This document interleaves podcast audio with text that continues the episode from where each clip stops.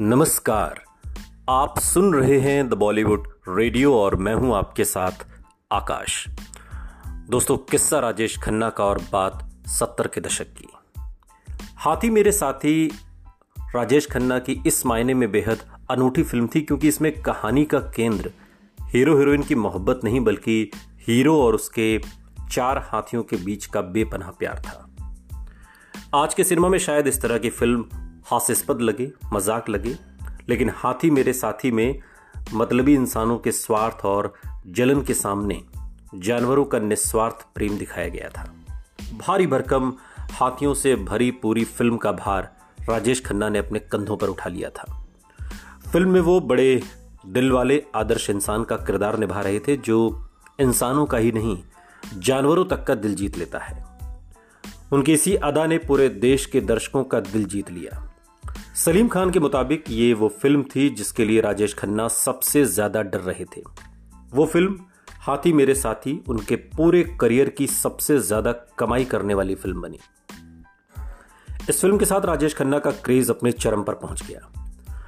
Bollywood news service के editor Dinesh Raheja बताते हैं कि चूँकि राजेश खन्ना बहुत फ़िल्में साइन करते थे तो एक समय ऐसा भी आया जब बंबई के ज़्यादातर छोटे बड़े सिनेमाघरों में राजेश खन्ना की ही अलग अलग फ़िल्में चल रही थी। इनमें से अधिकतर फ़िल्में 25 से 50 हफ्तों तक चलती थी। उस दौर में उनका चार्म ऐसा था कि डोली, बंधन, आन मिलो, सजना जैसी औसत फ़िल्मों ने भी सिल्वर जुबली मनाई। और उनको लेकर एक अजीब सा हिस्टीरिया था। उस दौर को याद करते हुए फिल्मकार महेश भट्ट ने अपने एक इंटरव्यू में कहा कि उन चंद सालों में राजेश खन्ना जैसे भगवान थे और फैंस और निर्माता उनके भक्त।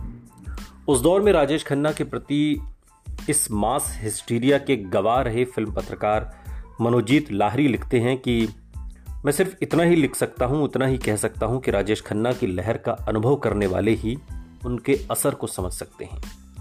उनकी लोकप्रियता वाकई अविश्वसनीय थी।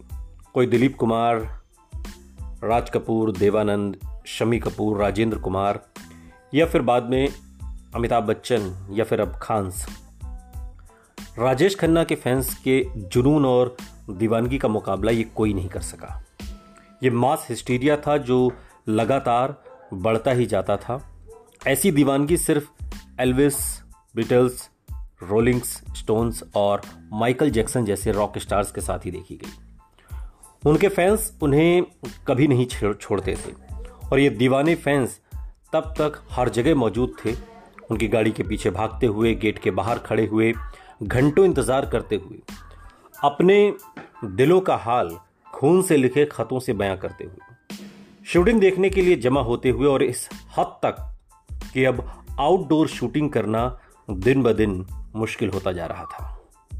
राजेश खन्ना के करीब रहे भूपेश रसीन बाद के दिनों में एक घटना का ज़िक्र करते हुए बताते हैं कि पुणे से कुछ दूर एक गाँव में राजेश खन्ना की फ़िल्म दुश्मन की शूटिंग चल रही थी। सैकड़ों गाँव वाले अपने स्क्रीन गार्ड को देखने वहाँ पर, स्क्रीन गार्ड को देखने वहाँ पर जमा हो गए। वो न सिर्फ़ लोकेशन को घेर कर खड़े थे, बल्कि अपने अपने घर की कच्ची छतों पर और आसपास के पेड़ों पर भी चढ़ गए थे। आधी रात के बाद करीब दो बजे शूटिंग खत्म हुई। तभी सबने देखा कि पूरा गाँव एक हजूम में राजेश खन्ना की तरफ़ बढ़ता चला जा रहा है। रात के सन्नाटे में इन लोगों का शोर बढ़ता ही जा रहा था। सैकड़ों लोग उन्हें, उनके मशहूर फिल्मी किरदारों के नाम से पुकार रहे थे। ये रेला देखकर यूनिट के लोग बुरी तरह घबरा गए। गाँव में सुरक्षा का कोई खास बंदोबस्त नहीं था। इससे पहले कि कोई कुछ कर पाता, भीड़ ने ज़ोर ज़ोर से उनका नाम पुकारते हुए उन्हें घेर लिया। ये भीड़ उन्हें करीब से देखना चाहती थी, उन्हें छूना चाहती थी। जिस सुपरस्टार को अब तक उन्होंने पर्दे पर देखा था, वो आज साक्षात उनके सामने था। शुरुआत में ये सब देखकर राजेश खन्ना बेहद खुश थे, लेकिन जैसे ही उन्हें एहसास हुआ कि लोग अपने दीवानेपन में उन्हें ज़बरदस्ती पकड़ रहे हैं, धक्का दे रहे हैं, उनके कपड़े तक फाड़ रहे हैं, वो अचानक घबरा गए। उन्होंने मदद के लिए पुकार लगाने की कोशिश की, लेकिन लोगों के शोर में उनकी आवाज़ दब गई, ये खींचतान कुछ मिनटों तक यूँ ही चलता रहा। और ऐसे वक्त में हीरोइन मुमताज़ आगे बढ़ी और भीड़ में घुसकर किसी तरह उन्होंने वो उन्हें बाहर खींच के ले गई। राजेश खन्ना के बाल बिखरे हुए थे, कमीज थोड़ी फटी हुई थी। मुमताज़ जानती थी कि गाँव वालों ने ऐसा इसलिए नहीं किया कि वो राजेश खन्ना को कोई नुकसान पहुंचाना चाहते थे। वो तो बस अपने चहेते स्टार को छूना चाहते थे। यह अजीब था, लेकिन उनके फैंस की उनके प्रति दीवानगी और प्यार ही था। मगर राजेश खन्ना को शायद उन लम्हों में यह महसूस हो रहा था कि जैसे वो किसी तूफ़ान से बचकर निकल आए हों। स्टार्डम का यह चेहरा उन्होंने पहली बार करीब से देखा था। राजेश खन्ना के बेमिसाल सुपरस्टारडम को देखते हुए इस दौर में फ़िल्म इंडस्ट्री में राजेश खन्ना को लेकर एक डायलॉग बेहद मशहूर हो गया था। ऊपर आका, नीचे काका। राजेश खन्ना से पहले या बाद में ऐसे लफ्ज किसी भी दूसरे स्टार के लिए कभी नहीं बोले गए। बंबई के विले पार्ले में मिठीबाई कॉलेज में राजेश खन्ना की फ़िल्म की शूटिंग चल रही थी।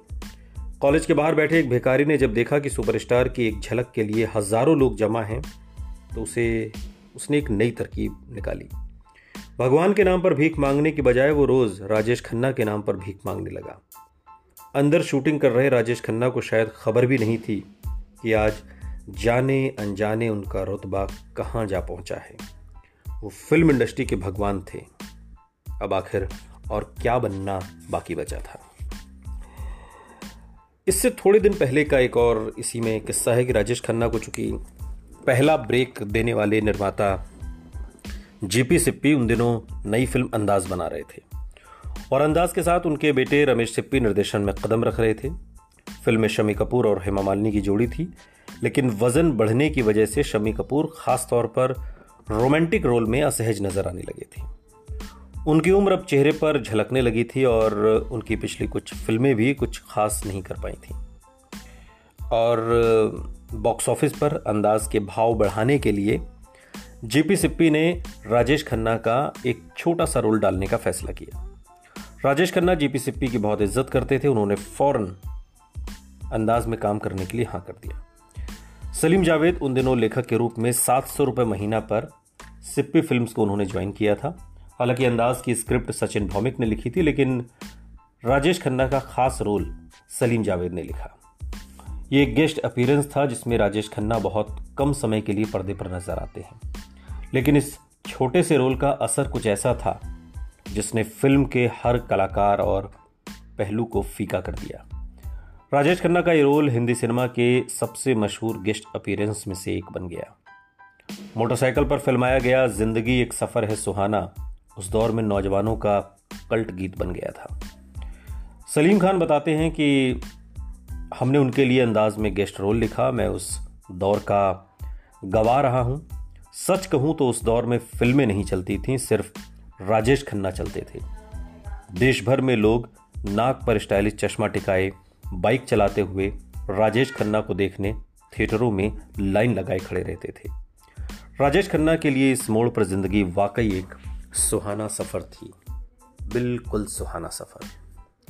सुनते रहिए द बॉलीवुड रेडियो, सुनता है सारा इंडिया।